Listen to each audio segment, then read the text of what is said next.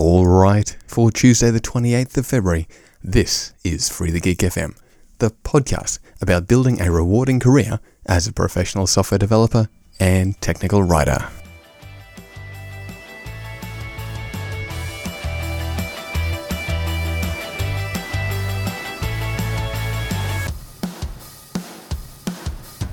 Well, welcome, welcome, welcome, welcome, welcome. How many times can a person say welcome in one introductory part of a podcast?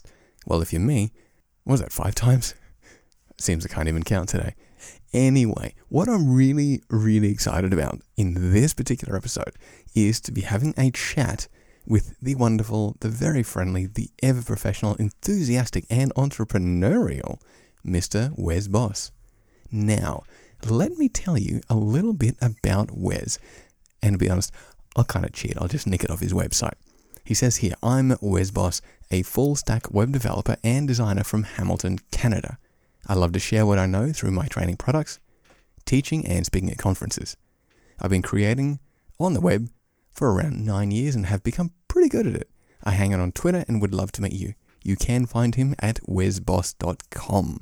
Anyway, um, the reason why I, I was so super duper keenly excited, like a like a little kid as I was once, many many moons ago, to have Wes on the show, is because for for quite some time I've been sort of gradually getting into screencasting. Like I okay I I do it, but it's not like a full time thing. But I've always enjoyed doing it. Okay, if I'm honest, those first few attempts at creating videos, yeah, well, mm-hmm, I probably wasn't the most calm and collected person when things just didn't happen. But let's not really go there. I mean, it's just you and me, right? Like, there's, there's no one else listening. but seriously, um, and one of the people who I've noticed who seems to do it so well, who seems to have such a, um, this is going to sound a bit sort of a bit, a bit cheesy, but has, has a gift. I guess after yeah, so creating so many of them, you'd expect it would seem like a gift. Anyway, he um, is Wes, and he just he has this style that reminds me of a, of a good mate of mine, Jeremy, um, who can also sort of distill a concept, technical or otherwise, um, into. I, th- I think uh, using the term simple could be condescending. I don't mean it that way. I mean you can they can sort of take a concept and explain it in in in a way that is sort of so easy to pick up so quickly, even if you have no background in the topic. Plus, he has 91,500 followers on Twitter. When I last checked it, about three or four days ago. Actually, no, I think it was on the weekend. It was 91.1 thousand. So, for little old me who has, what, 1,839? Kind of not really huge in the grand scheme of things. To see 91,500, I thought to myself, I really want to talk to Wes. I want to know what does he do? How does he do it? You know, how long's he been doing it for?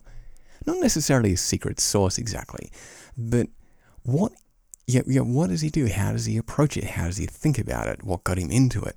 All those really kinds of fun things. So it was a pleasure to sit down with him.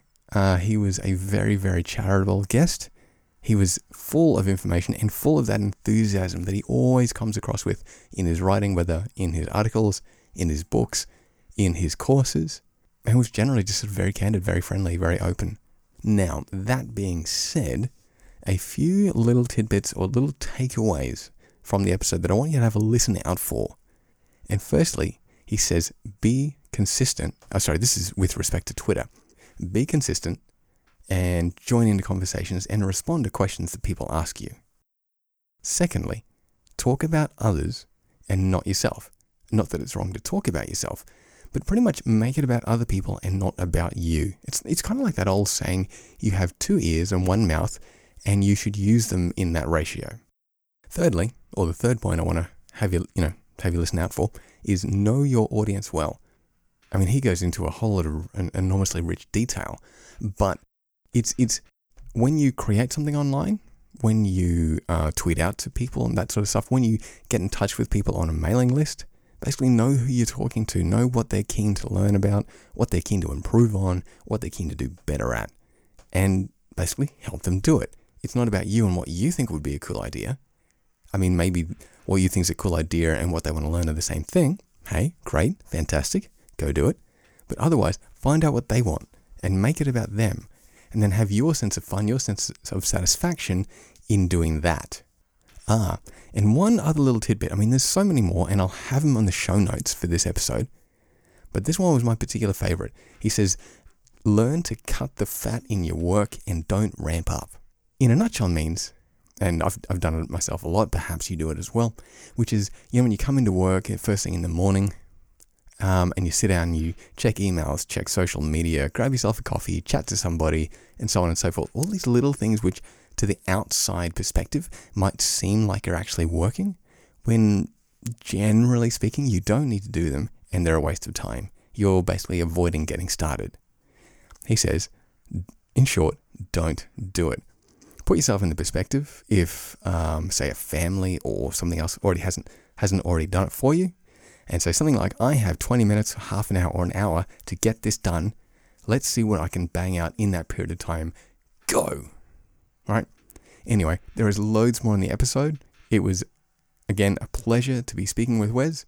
I'm now going to hand over to the fireside chat, and I will see you after the episode for a few more tidbits of gold. The, the, the things that I was keen to, to pick your brains about and find out about were obviously about sort of online online courses and training and so forth. So I was I was curious as to how you got started, like what took you down that particular path as opposed to something else. What drew you down Yeah. that way? Um, so just a little bit of backstory. I had been probably about seven, eight years ago. I had just been creating a couple of YouTube videos here and there. Mhm. Um, just because I, I kind of liked that whole idea of recording your screen and, and sharing with, with people what I know. I spent a lot of time on Stack Overflow at, at the time, just answering questions, trying to help people out because I felt like I learned a lot by by doing that. Um, and because I was doing a whole bunch of uh, YouTube screencasts, maybe not a whole bunch, maybe three or four, a couple blog posts here or there.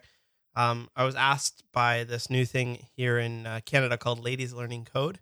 They asked me to uh, come lead a workshop on WordPress, and um, I thought that would be kind of cool. I was kind of nervous about it, but I, I, I went for it, and uh, I developed curriculum for uh, a, si- a single day uh, WordPress course for Ladies Learning Code, and it was really cool because we had this like single day thing. We had all kinds of people come out from the community. We had, I think we had like 50 women out, and we had about like I don't know 30 or 20 or 30 mentors help out, and I was leading this thing, and uh, people really seemed to like the way that I explained things, and Mhm. I I started to to really like uh, the process of of leading someone through learning a topic, but but making sure that they they keep with me and, and understand and it's done in a way that's relatable to them. So that sort of just uh, spiraled into um or not spiraled but in a, it spiraled in a good way i guess that went into this thing called HackerYou which um, the team behind ladies learning code started up and it was sort of like a, a paid one because ladies learning code is a, a not-for-profit. And HackerYou uh, we started teaching evening courses. Uh, eventually, we started doing boot camps and things like that. So I've I've been there for about five years now on a on a part time basis, just teaching mostly evening courses. Mm-hmm. Um, and and just over the years, I've just been doing lots of blog posts, and that turned into I wrote a book on Sublime Text that had some videos with it, which people reacted really really well to the videos. So, uh, and I I really like doing videos, so I I decided to do more videos, and that just uh, from there I just started developing more and more uh, free and, and paid courses. Mm-hmm. So that's that's kind of the the skinny of of all of the how I got into this. Okay. So it was sort of ah okay.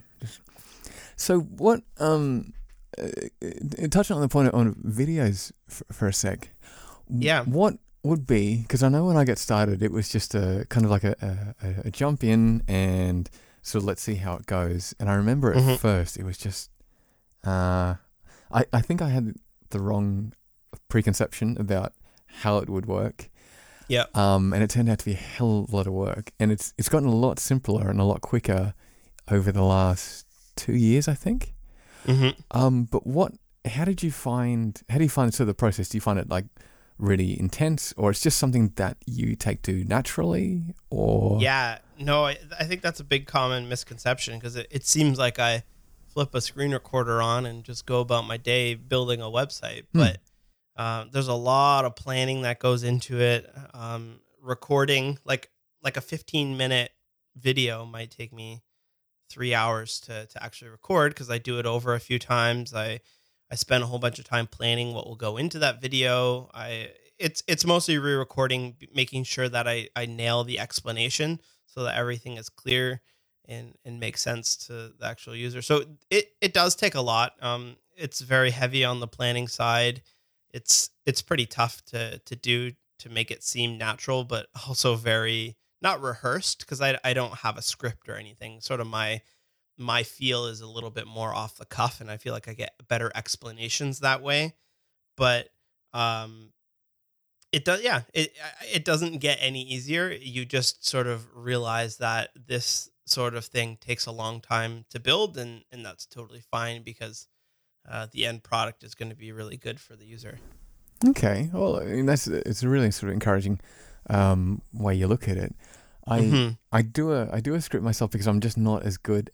I, I don't feel that I'm as good as, as doing off the cuff. Yeah. Um, but I think I, I get your point about the one when it seemed to take a noticeable improvement in, in how it came together was was definitely when I sort of appreciated. Okay, so sit down and, and think about it and, and plan it out first. And what do you want to say? And what are you trying to teach? And what are you trying? What message are you trying to convey? Yeah, yeah, exactly. And I think it's a, lot, a big point there is you got to tap into how how you best perform when you're doing recording. So some people will record a, a big script and it's very much it's very clean and things like that whereas mine is a bit more um, hey, this is what we're doing now and I'll hit a bump and I'll hit a I'll hit an error and I'll leave that in because that's like a common thing that that you would hit and it's not going to always be perfect. And uh, that's sort of my my audience, the, the people who enjoy like not everybody likes my stuff, but uh, the people who seem to gravitate to liking my courses, um, they learn best that way, and they, they feel like I'm sort of there just explaining it to them uh, as a friend. Would you Would you feel that's why you've got ninety one thousand followers on Twitter? probably it probably has something to do with it. I think that uh, that's sort of behind everything that I do is that not everybody is going to like it, but I'm going to find my little crew of people who who enjoy the way that I do things and the way that I explain things because um yeah, I I, I do things a little bit differently. Often I'll have uh, people who are much smarter than me trying to reprimand me or try to explain how I how I'm explaining it wrong. Really? Um, but yeah, but the way that I'm actually explaining it to someone is because it makes sense to. Uh, it might not be the most technically, uh, I don't know, like I might not be using the the correct words, but the way that I explain it to um, someone who has no idea is it's it seems graspable by them. So sort of um, maybe sort of less specifically technical documentation or whatever, but more what like metaphor and allegory and so forth. Yeah, yeah, exactly. Like like if if if I were to give you an example of what that would be is um my last video series I did the difference between an array and a node list where most people would just be like this is a returns a node list and then people would be like I I don't know what that is. But then I like what I'll do is I'll pause real quick and be like, "Oh, this is a node list. It's kind of like an array, but it doesn't have all the methods on it, but in a lot of cases that's all we need." And I sort of show open up the prototype and and I'll go off on a not a tangent, but I'll I'll spend about a minute or so just explaining things while they're in context, and that's where people seem to have a lot of uh, aha moments and clicks and, and whatnot. That's interesting. Um, yeah, okay. So it's sort of a, a nice combination of sort of here's here's what it does, and by the way, in case you didn't or you weren't sort of familiar with the term, here's a quick sort of overview or whatever of that particular um, terminology. Yeah, yeah, exactly. If it's if it's too much of a stretch, or if I think like the video is a bit more advanced and I know that people will know what that is, then I won't spend time on it. But uh, if it is something where I know people will struggle with that, um, I'll take a quick second and and explain that to them. and uh, I th- I often and that comes a lot from teaching in person, where sometimes I'll just mention things off offhand, Hmm. or I'll often get these questions for people. Like yesterday, I was in class explaining uh, something about how to get a JavaScript library, and I was just showing it on GitHub, and and that just spawned off a quick question about a git ignore and, and what to do with your vendor dependencies in a git ignore, and and, and people are like, oh, I was always wondering that, and I, I always needed that, and I would have never have done that as a standalone topic, but if it comes up uh, as I'm teaching, often that's where because we're in the context of it at the time, it will Mm. make sense to the, the learner. Okay. Now, I like how you how you do that. That point about uh, you mentioned in there of saying you will, um, you have you appreciate the way in which you teach things, the way in which you put information across, and and you sort of fully accept that not everybody's going to buy into that, or it's not going to Mhm. relate, but that's okay. I like that because that would seem to be a much more uh, what's the right word? I wonder. Um, fle- uh, flexible? No. Sorry, I've been I've been chatting with my wife, uh, who's German, and I'm having this thing lately of just words fail me, and it's it's like what was the word for that again? Anyway, um, yeah, a much more maybe a relaxed style. So it's Mhm. a, a non-forced kind of thing. You're not trying to force yourself into a particular mold of the accepted style or the people who seem to be quote unquote big do it this way, so I have to do it that way too. Yeah, exactly. Like when I first started, I would try to like watch other people who had done it and see like try to pick apart what they're doing. But the reality is, and and this is what I stumbled upon when I was teaching that first ladies learning code where I didn't know how to teach. Mm-hmm. So I just explained it how it would make sense to me. Okay. And for whatever reason, that started really clicking with people. And people were saying, like, oh, I love the way you explain it. Or um, the big concept at the time was the loop in WordPress. And people would say, like, I never understood the loop. And you came along here and explained it. I always have these stupid ways to explain things like like this little junior riding a bike and looping over the posts and everything like that. And like, oh, it totally made sense to me for the first time in my life. And I was like, oh, maybe I should just explain it how I understand it, not Uh-huh. the way that the documentation understand or someone else's ex- understand it. Because um, it- it's the same way with blog posts as well. People are like, why should I write a blog post if there's already a blog post about it? But the way that you come about something might be that clicking moment for someone.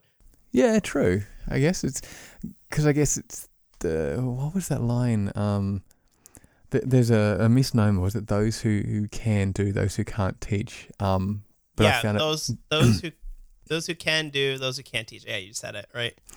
But then I find that if you can do it, then you should be able to explain it. Well, not always, but um, some people just really suck at explaining things. Yeah, But, uh, well, I also think like like I'm not the smartest developer out there, and I think that is a bit of an advantage to me as someone who teaches Mm. because you you look at these people who are building these libraries and these open source and they're working on really tough problems and Mm. they're really smart and they're at they're at a level above most of us or they're at a, at a different level at least.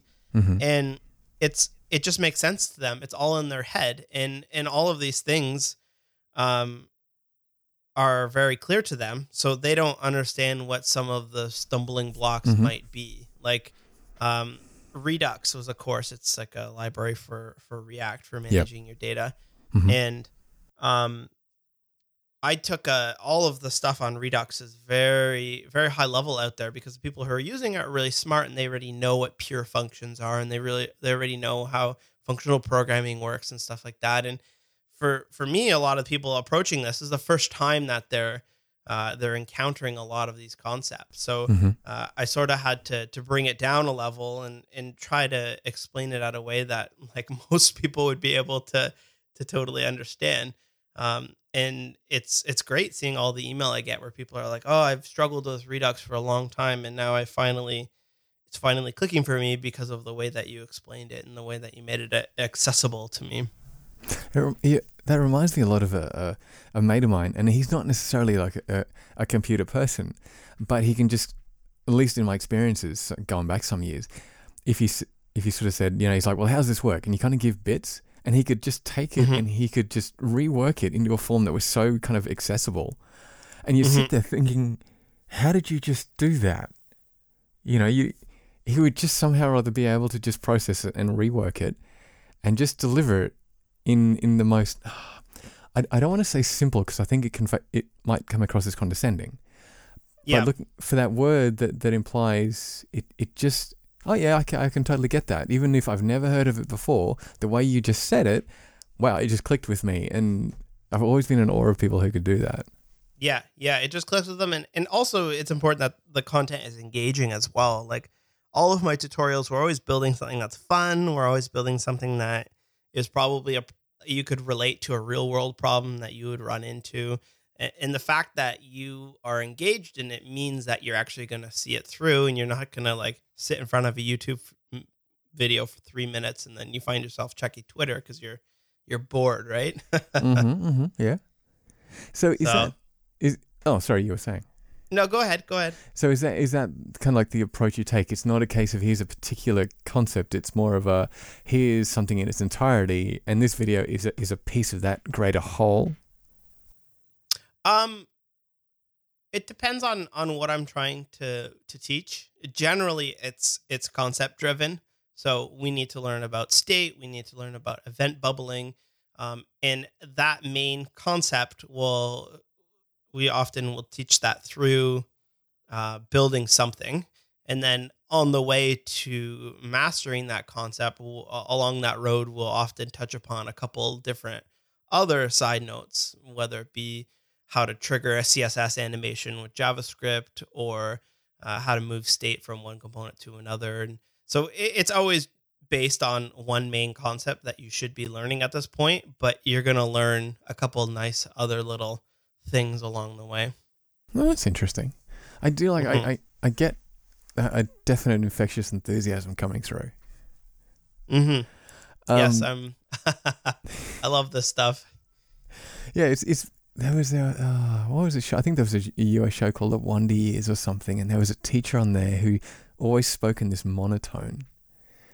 And Yeah, I just always remember that. And then when you sort of see somebody who's like the complete opposite of that, it's always in heart, uh, um, it's always heart, uh, heartening because you sort of get the feeling is that you may not be as totally invested in something, but the Mhm. enthusiasm from the person giving it is like, well, I guess there must be something about it because they're so wildly excited. yeah, yeah, exactly.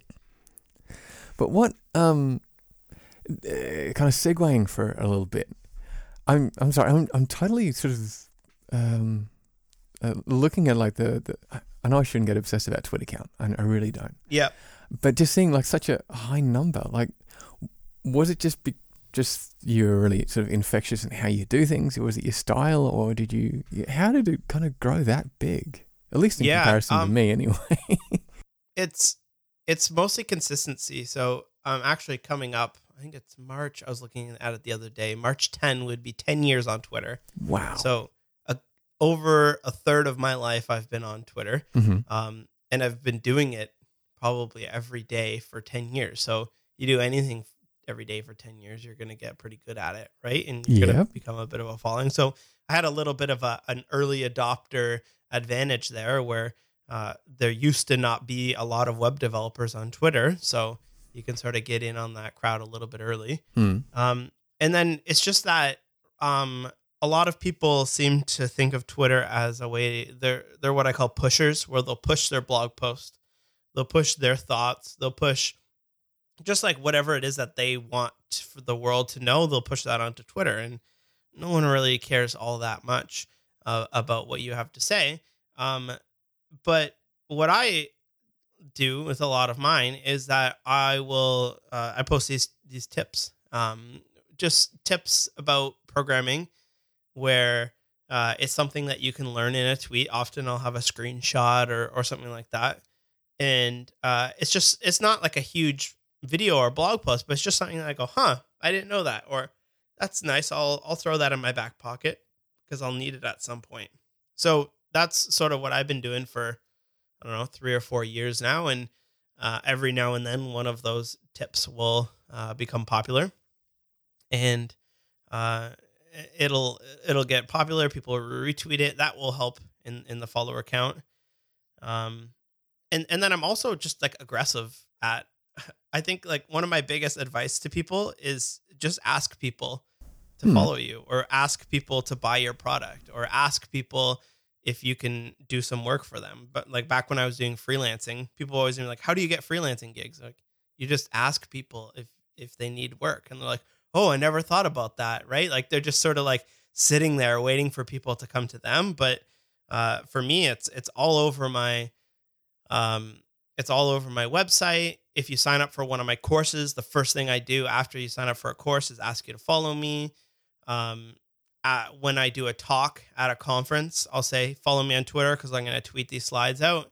And at that point, you have 400 people sitting in a room with their phone in their hand. Go, oh, might as well because I need these slides after. Mm-hmm. So it's it's just about figuring out how do I uh, how do I capture these people's interest and, and get them to to hit that follow button. So it's not like like I'm very intentional about it. I don't have ninety thousand followers by accident. Mm. Um, Didn't but. I, I think that if you if you offer uh, good content in terms of tips and stuff like that, and if you're aggressive about telling people to follow you because you do give out good content on Twitter, it, it starts to work out.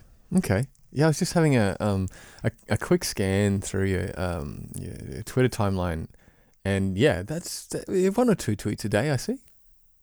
Yeah, yeah, maybe I do. three. I would say, um, if if you look at my like replies, Uh-huh. it's probably in the hundreds. Yeah. because that's that's another thing I do is I try to respond to maybe not everybody because it's it's getting kind of hard, but I'll try to respond to as many people as I can and and join in a conversation because um, that's how you can learn a lot. Like I often will ask a question on Twitter and I'll get some really smart people offering advice for for how to solve a problem or or, or chiming in on it and uh, that's another great way because you can start to to form a bit of community there. Okay.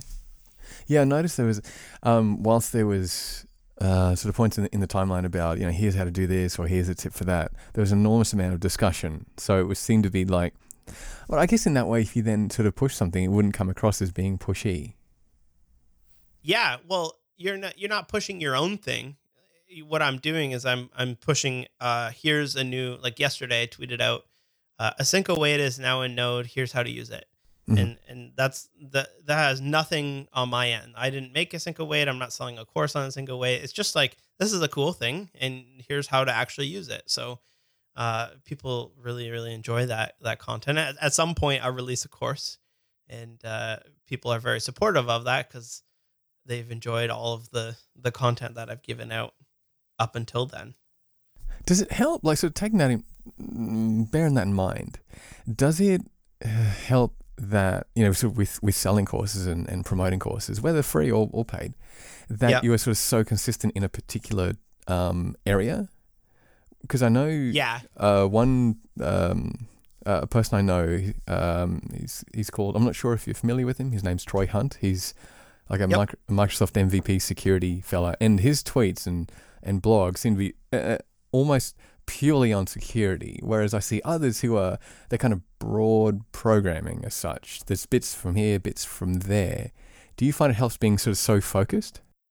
yeah. I I think I know who my audience is really well, and I know this this the sort of stuff they're either working on or the stuff that they're interested in. Mm-hmm. Uh, so um, sometimes my my timeline will get a little bit heavy on React because I've been doing React for the last year.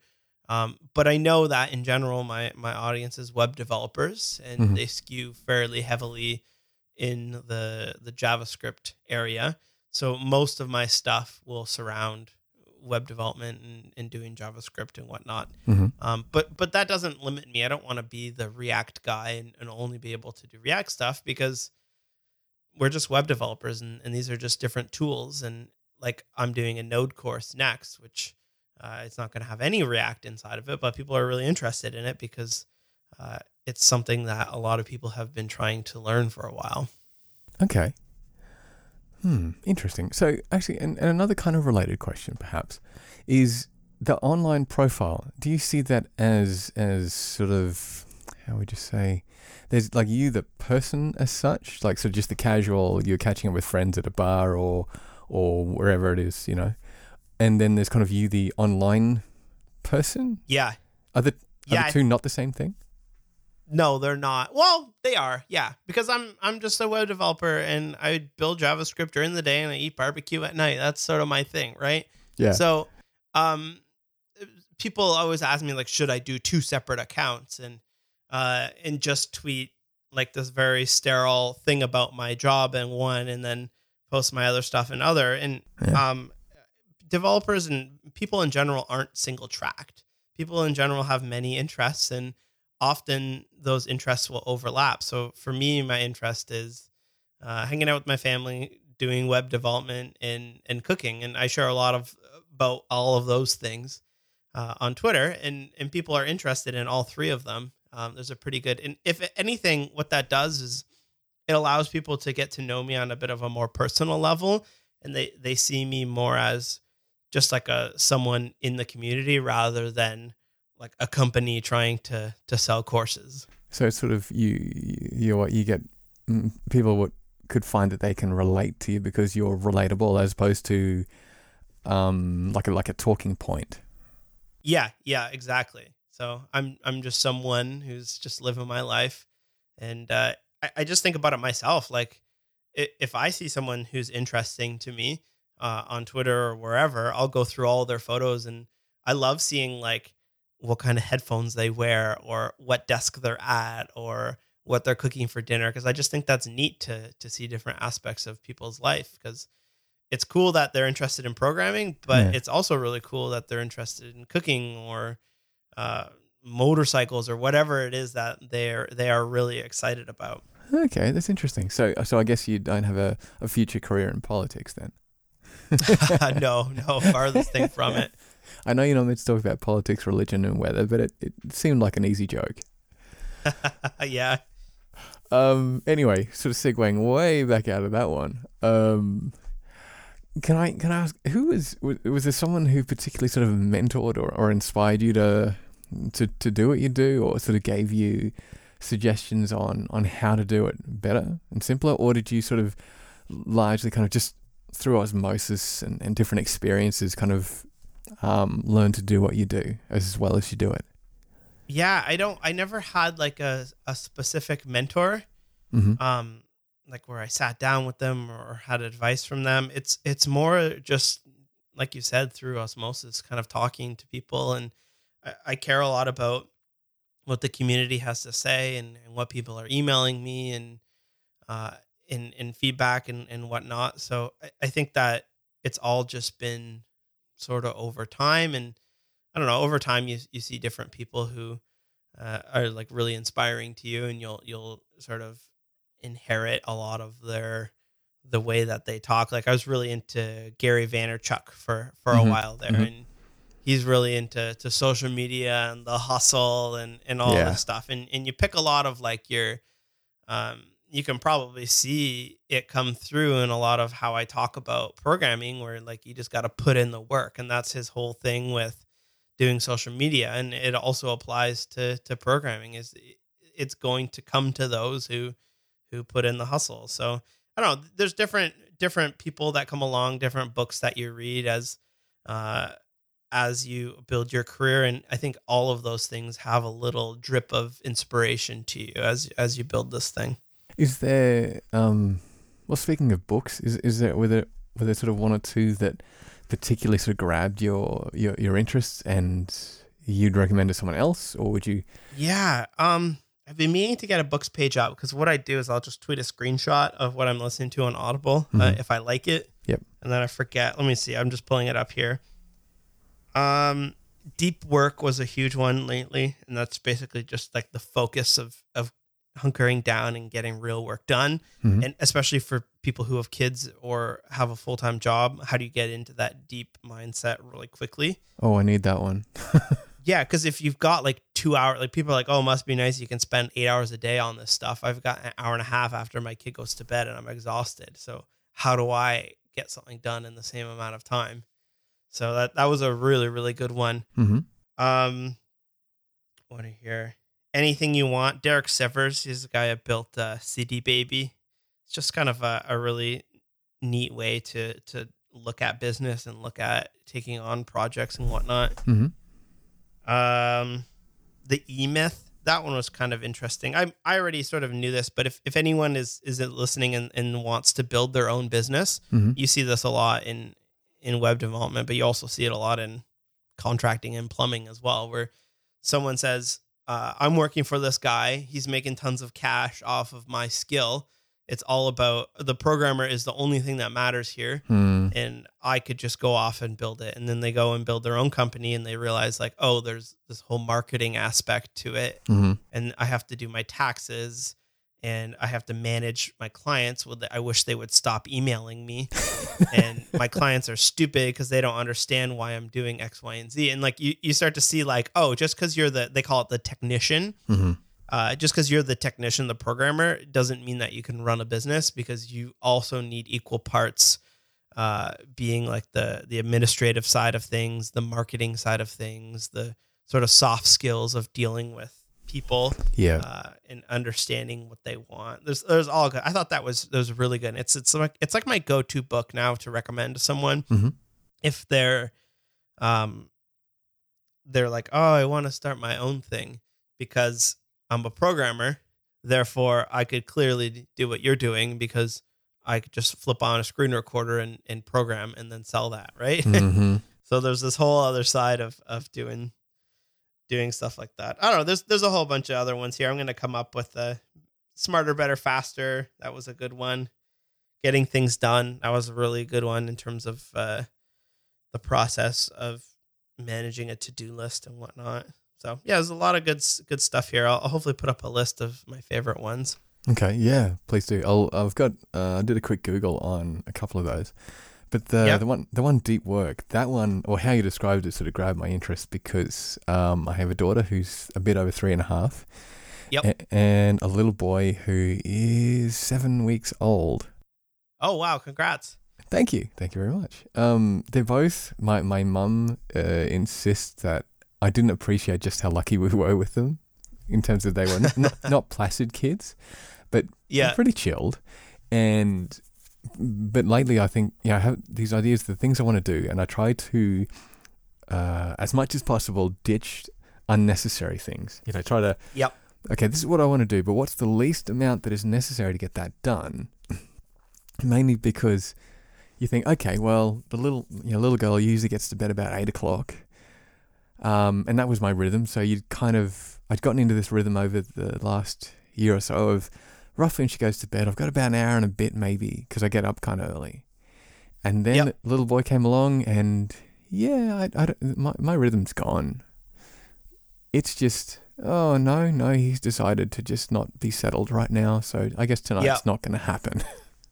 Yeah, that that really got me too when when I had kids as well. It's just like all of the stuff can can be derailed in when someone decides to wake up in the middle of the night or doesn't decide to go to bed and you had an evening of of trying to do stuff. So Hmm. that book is is really good for uh, both teaching your to teaching yourself to just cut the fat from your life Mhm. and, and the stuff that doesn't matter, but also how do you like a lot of people have this like ramp up time where like they sit down at their desk, they get their tea, they check their email, they read a couple news stories, and there's just like this hour and a half ramp up before they actually can write some code. Hmm. Where what you need to learn to do is to say, I've got 20 minutes right now. What can I bang out in the next 20 minutes so that I can get something productive done? And uh, that is that has really helped me a lot. That's right. I think I'm almost, I kind of more or less at that. And I think before I had kids, there wasn't maybe the impetus to be that, to, to push myself that hard. But- yeah, But ever since they came along, and especially since the, the little boy came along, it's okay, get my tea. Good. That's all I need. Right. That's where I was yesterday. Fantastic. and it's not like some days it, it just takes, because, you know, you have like a really rough night's sleep or you don't quite Yeah. sleep properly and you're sort of, okay, um, it's a weekday. Okay. Uh, let's see. It was a weekday. Monday was a little while ago. That means it's, no, I've got no idea where I am. That kind of, you know, you, you're getting yourself together. Yeah, But after that, yeah, it's like, okay, a mouthful of some tea, or I guess, you know, if other people have coffee or whatever, you know, and then that's that's it. And even then, it's kind of you're sort of thinking about what was I doing yesterday? Where was I? As you're on the way to sit down. Yeah, yeah, exactly. That's I, I think that um like to talk about the the kid thing as well. Mhm. Um there's this like kid syndrome where if you look at like any entrepreneur and there's like an inflection point in their career, Hmm.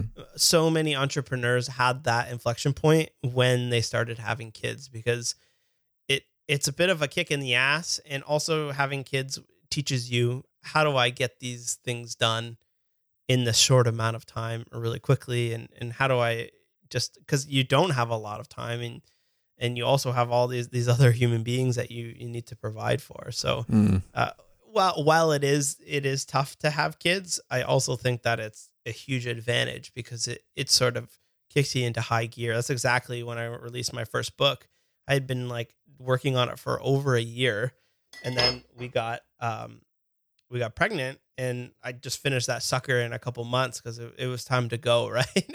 Well, that's exactly the thing, right? It's it's funny you say, you know, when I have all the time in the world, but my sister uh, is a is a high school teacher, Yeah. and she relates these stories of she said she she knows parents, and I'm going to be very vague so that you know no one can say that it's them and get grumpy. But Yeah. she said some parents, and this isn't meaning to cast aspersions. It's just what she relates as her experience. Is that they say, "Oh no, no, I don't give my child boundaries because then they can explore and then they can be creative and it can don't won't cramp their inner style." And she said, honestly, in my experience of about 20 years of teaching, kids who do that go nowhere because it's yeah, a, a lack of boundary, a lack of saying, no, no, no, you have here, here are, here's uh, boundary A and boundary B. Between those two points, you can do whatever you want, but you have to appreciate those are your limits. Now, go figure it out. Say, given my limitations, what can I do? And she said, my, Yep. my experience is people seem to come alive when you say, now you've got restraints. Come on, let's let's see how creative you can be, or you seem to inspire yourself as to how creative you can uh, you can be to sort of overcome that, as opposed to if you could do anything, you sort of never seem to quite go anywhere. Yeah, yeah, exactly. You you need those constraints in order to to actually push something out. And eh, working for myself, I don't really have constraints. I can release my course whenever it is that I want, but uh, putting those limits on myself is is how you can start to squeeze out that extra work. I find it funny, but it's sort of it's good to sort of hear it because I'm thinking that was the path I was I was going down, whether sort of consciously or not. Though it's increasingly consciously, and it's sort of good to hear that. Yeah, okay, it's it's it, it's good to have it reinforced. Um, on a like a more maybe a more tangible, specific, exactly. Um, when it comes to you said like interacting with people, how Yep. how do you approach a mailing list, or is it just the same thing? You know, you put you you just you write it as you would teach. You you put that same um kind of mental approach into it, or do you Yeah, just um, that's a good that's a great question. Um, I I do do it fairly personal. hmm Um, I do write it as if I were just talking to the person, but I also put a lot of thought into uh, what are the words that um, the people like. Like my last, I'll I'll back up and I'll explain my last JavaScript 30 course. Um, the way that I sort of advertised it is how do I get better at JavaScript or I feel like everything is moving too fast. And, and you, you use all these words that people are always saying, and people, it's unreal how much email you get back from people being like, I, I feel like you're in my head. I just said that yesterday.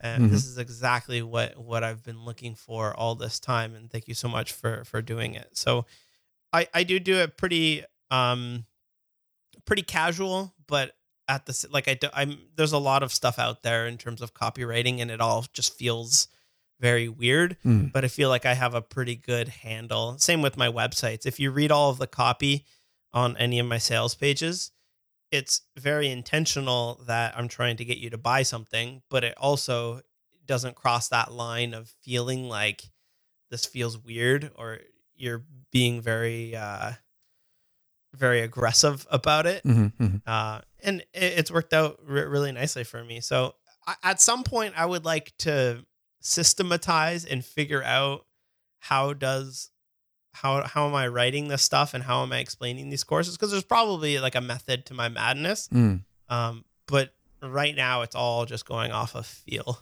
Okay. I, I, I guess some people have a, you know, just the way that they're wired links in nicely to certain styles.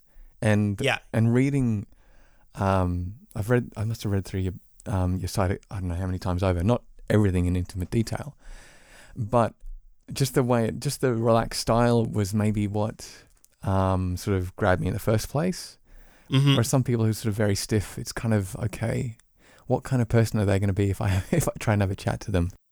Yeah, and I think that all stems back from I've I've always been self-employed, um, and I've I've never been trying to impress an employer or move up a, a corporate ladder, or I've I've never been trying to impress anybody. Mhm. I'm just trying to get my point across as if uh, to my peers, people who are like me, Hmm. other developers, Mhm. um, and I think that that's really what it stems from. That's interesting. Like I, I had, uh, I've only been doing sort of freelance for about, uh, I, I say about two years, but that about two years keeps getting bigger and bigger because I keep Yeah, forgetting when exactly it was. Um, but yeah, I always, I was uh, what full time employee for um, since about 1999. oh yeah, and uh, I was uh, I had a holiday to Singapore uh, about eight years ago, and I sat down in this cafe, and this is kind of like this was like the the kernel or the crystallizing moment. Um, Yeah. And as people did, at least in that at that time in Singapore, everybody went out and about, but they went with laptops, so they were kind of out everywhere, but they didn't talk Mhm. to anybody at least near them, and um, and I was writing postcards as people still did in the day. Um, but I forgot an address, and there was this person sitting next to me, and I with a laptop, and I said, "Look," I you know sort of kind of gestured to the cards that I was writing, and said, "Do you mind if I borrow your laptop for a sec? I've just forgotten an address." And she was perfectly, yeah, you know, she's like, "Yeah, yeah, yeah, not a problem at all." And I felt afterwards that I sort of should say something as opposed to "Yeah, thanks," and I'll just keep doing my thing. Something to kind of thanks for you know sort of getting me out of that. And so, do you mind if I ask you what what you're doing? Just you know, how are you, kind of thing. And she said, "Ah, Yeah. that's fine." And she said she was from I think like Chicago originally. Yep. And had come to Singapore to have a look around because a friend of hers, also from the states, had insisted she had to come to Singapore because apparently Singapore was amazing. But she'd been living in Colombia for six years. And I said, That's interesting. I said, Do you mind if I ask what you do? She said, Yeah, I, I do editing for an online magazine out of the States. And I just Uh. thought, um, I was just kind of, I was captivated at that point. And I said, How does that work? She said, Really easy. She said, They give me the work and say, We need it, we need this done by then, and we'll pay you this in US dollars. And so Yep. long as I have it done by that date, ideally before, to the level of quality, cash turns up in my bank. And I thought, I want what you have. yeah, yeah, exactly. It sounds nice. But I, I, I kind of, I wonder what it would have been like to have sort of always had have worked that way. So w- did that come out of that early experience of was it the ladies for uh, was it ladies can code? Ladies learning code. Sorry, learning Um, code. No, it is way before that. I've been entrepreneurial my entire life. Okay. Um, I would I would sell pears by the road when I was a kid. Um, I had a paper route which I gave up because I did the math and it was such a ripoff. And I Hmm. started a lawn mowing business when I was a kid. Um, when I was in university, I would buy uh, vintage road bikes in the suburbs for twenty bucks, and flip them for four or five hundred bucks in the city where I lived. So it was like I made like ten grand one summer when I was in university. It was just amazing. Holy snap! um, wow. So it just like I've always just like loved that kind of stuff where it's like the the hustle of of Hmm. running your own show and I've I've never liked to I, I did a couple co-ops through school Hmm. and and I realized through doing that that I didn't like the whole working for someone and and whatnot. So it, it just I think I was born with that in my DNA of running your own business. Interesting. I the the word hustle, I, I, I do have a slight negative connotation to it. Not completely. Yeah. But it, you sort of like sort of hustle in that you just you rapidly get in, get stuff done. And how Yeah. how can we do this? How can we make it work? Okay, it's not working, so we'll let it go. yeah putting in the work trying trying stuff out um like not following a like I'm not following any guidebook Mhm. right now. Like right now, I'm getting emails from so many people being like, "Hey Wes, I want to also sell a course. Can we talk and you tell me exactly how to do it?" Like somebody, most people want to be told exactly how it works, Mhm. or most people like like right now, um, with young kids, all of my my wife's friends are starting to join these multi-level marketing schemes where they try to sell you Tupperware or leggings or oils or something like that Mhm. because they want to run their own business, but they don't want to have to do any of the figuring it out. They just want to get a, a playbook for how to do it. Ah, yeah. Okay. So I've I've never never been uh, the I think for me the hustle is figuring it out. How does this work? How does email work? How do Facebook ads work? How do I increase the Twitter following by providing all that good stuff? So that that's what the the hustle is for me. It's the figuring out of the unknown. Do you have like like following along from that? Do, do, I'm I'm guessing you do, and but do you? How do you sort of do? Do you have those moments where you say this just all feels pointless, or do you just does that not sort of factor in at all? Like, do you No, have have well- moments of you just there are moments of self doubt, which I guess invariably come. Yeah. Um yeah, that everyone always asks me that like how do you handle self-doubt and I think my wife my wife put it uh, give me a backhanded compliment a couple months ago. She said you are unapologetically confident or something like that. Yeah. Where uh I I don't obviously with with some stuff I'm like, "Oh, maybe this wouldn't be a good course," but um I, I sort of have a, a good feel of, of what I should be doing and uh, I don't mind trying things out and, and if it doesn't work out I don't I don't feel bummed about it. I know that this is all experiments and eventually I'm gonna stumble upon something that works really well. Hmm. Um, because if you were to follow uh, how to do something, hmm then everybody would be doing it, right? Like I I stumbled upon this posting tips to Twitter not because somebody else was doing it, just because I was trying different things here or there, hmm and and some of the stuff started to take off, and I go, oh, this is a new way that you can. Uh, you can be engaging on Twitter, and, and I sort of started to run now. Like a lot of people are doing that, uh, which is fine because I'll move on to whatever the next thing is that I'm tr- I'm tinkering with and trying to experiment with. So I don't know. There's I, I don't have a whole lot of self doubt Okay. in this stuff. Um, maybe it's maybe it's because I've been doing it for so long and I've, I've sort of figured it out. hmm Um, but yeah, I don't know. I was just curious. It's just, I, I like some people just seem to be more. mm, I, find everybody's there's always a range, and there's there's people at sort of both ends, and there's a lot Yeah. around the middle, and some seem to have sort of uh, um, um, what would you say crippling self doubt, and others it's just oh yeah, it's there for a moment, but eh, whatever, shrug it off, keep going. Yeah. And and maybe that if I think about that a little bit more, it might come back from when I was doing freelance web design. It's such a such a gut wrenching thing to design something and then to put it in front of a client and Mm. they're invariably going to be like I don't like at least part of it. Mm. Um and doing that for years and years and years, um you get really good at being able to take that criticism Oh yeah. and um and figure out why they're being critical not because your feelings are hurt but why are they saying they don't like this? It and often it's the case that if someone's being critical the reason that they're saying it is not exactly the reason. There's there's something more behind it and and you got to figure out uh, why that is that they're they're being critical of it or or they're not liking it. That reminds me of a, a friend of a friend of mine from the Dominican Republic said because we were talking about uh, having a similar conversation, and he said his boss came to him and he said because he was getting very worked up by what clients were saying because he was in sales for um, a large multinational, and Yep. his and his boss said no no no no no no he said okay look he said I, you've come to me and we've had these conversations for a while he said I want I want to give you one point he said there's a difference between what somebody said and what somebody meant mm-hmm. and there's they use these words that's fine and those words could be very harsh they could be extremely rude or abusive yep but that's not necessarily what the person actually meant that's just how they housed it or phrased it he said what you got to do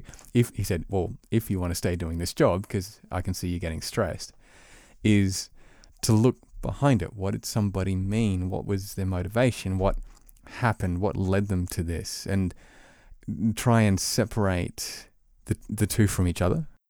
Yeah, yeah, exactly. I suck at Uh, doing I- it, but Yeah, me uh, me too. I think like sometimes um somebody like Twitter is the worst for that kind of stuff because it's it's very short. There's no context. There's often no tone. A lot of people on Twitter are English as a second language, so they don't know how to convey tone uh, through a tweet and something like that. And often, uh, you you feel like like I get like sometimes I get worked up over something something something mean that someone says over Twitter, but like really what you got to do is, and I'm trying to get better at this, is, is stop and figure out really what was behind that hmm comment, and and that will really help you uh, figure things out. okay. All right, let's see. That was that had sort of done all the questions I sort of had written at least. Um, Okay. And some were kind of you know had lived.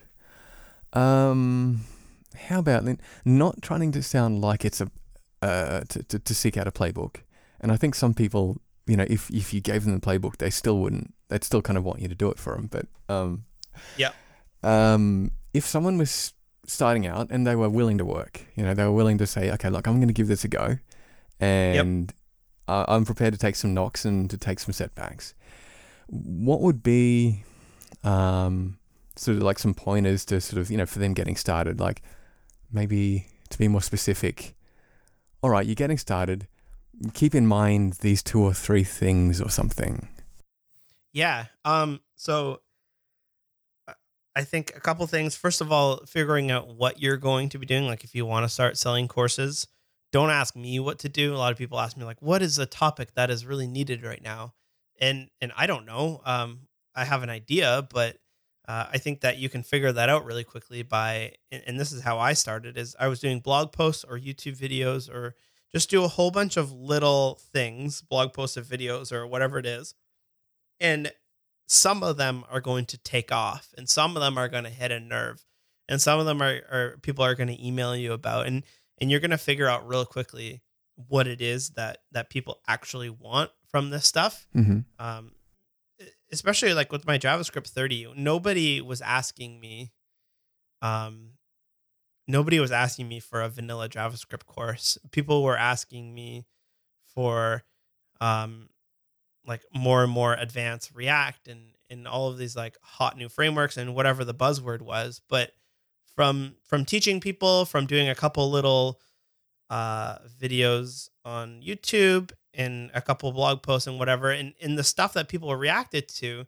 is was that there was just a bunch of vanilla javascript that people didn't necessarily know or uh yeah they just didn't know about it and they they were weak along those parts so um, that's sort of how I, I figure out those things and i think that's really important in, if you're trying to figure out what it is that i should um, what it is that i should uh, release Mm-hmm. so that's one. Um, what else? Start an email list immediately. Um, twitter facebook these things are great Mm-hmm. but um, at the end of the day if you want to get people's attention um, your email list is going to be number one for you. Mhm. so start it right now. Um, don't wait until you want to launch because because that often happens as well as people will build this entire thing and then they'll send me an email being like hello mr Bos uh, would you please share this on twitter and it's like i first of all i don't even know who you are uh, I've never heard of this product. Like, if you were on my radar and I, I was friends with you, maybe I would share it out. But I, don't develop the stuff in a vacuum, and then once you're done, start looking for ways to to promote it. Mm-hmm. Uh, you'll have to start that now, and I think email is uh, probably the the best way that you can do that. Okay. All right. Well, that sounds pretty awesome. Um, Yeah, I, I, I don't do things consistently, and that's kind of what I'm trying to do better at. But um, I'll definitely sort of put in more effort from this point. But um, yeah, thank you kindly for for taking the time to chat with me, even though I guess we don't know each other sort of that well, or I hadn't before today. yeah, no problem. I'm happy to come on here. It's kind of fun to to chat about this stuff and. It- It gives me something to think about as well. Like I, I do want to figure out what is my process for for creating all of this stuff because I have an idea, but it would be nice to to tease that out into a process so it could be more repeatable and I can share that with other people. Ah, sweet. Well, I hope in, in some small way it's, you know, sort of moved you further along. Yeah. But yeah, thanks for, you know, for having a yarn because it's, I don't know, like I, I, I don't have specific aims as, as such with the podcast. Well, okay, I have more than I used to. Yeah. But at, at least at this stage, I just sort of wanted to, uh, you know, continue to get to know uh, as many people as possible, learn a lot of stuff, um, and through doing that and kind of sharing that in that podcast format, hopefully help. Uh, I don't know, like one or two, or, or perhaps more, without wanting to seem hubristic. Um, other people, and then, like I said, in time, hopefully it kind of blossoms into something. And yeah, absolutely. Yeah. So thanks for thanks for being a part of that. You're welcome. Thanks for having me. Hey, anytime, anytime at all. So, what did you think of the enormously enthusiastic, infectiously enthusiastic, and as always, very charitable, very professional Mr. Wes Bos? Personally, I thought it was great. I think I have at least about a page and a half, if not, if not two pages here of kind of notes and, and takeaways that I had from that episode. Personally, it was great. I mean, I'll be I'll be honest about this. One of the motivations for creating the podcast, besides trying to find a whole load of amazing people through which I can then, you know, pick their brains and then share it with you so that you can, you know, do better at what you do, is to do the same thing myself. One of the things I love doing is creating screencasts. So it's great to, you know, have somebody who does it so well and to be able to, to learn from them. So a few more bits and pieces. Did you catch the bit, or should I say, did you catch the part where he said, um, when you're getting started, start an email list immediately, right now. Don't wait until you launch. As he said, social media is fantastic, but an email seems to last forever. It seems to be much more personal, much more. Once I say yes to your email, it's a much more. Um, um, what would you say? I'm actually stuck for the word. I do this all the time. Um, you sort of have much more acceptance into someone's life. The other piece that he also said, I, I hope you heard it, was do a whole bunch of little posts and see which takes off and hits a nerve with people. So basically, as I said in the intro to the fireside chat, find out what someone actually wants, what they actually need, and then give it to them. Don't think you know and take a pot shot only to watch it fail. Do your best to basically ask them, what do you need help with? What do you need to do? And then go do it.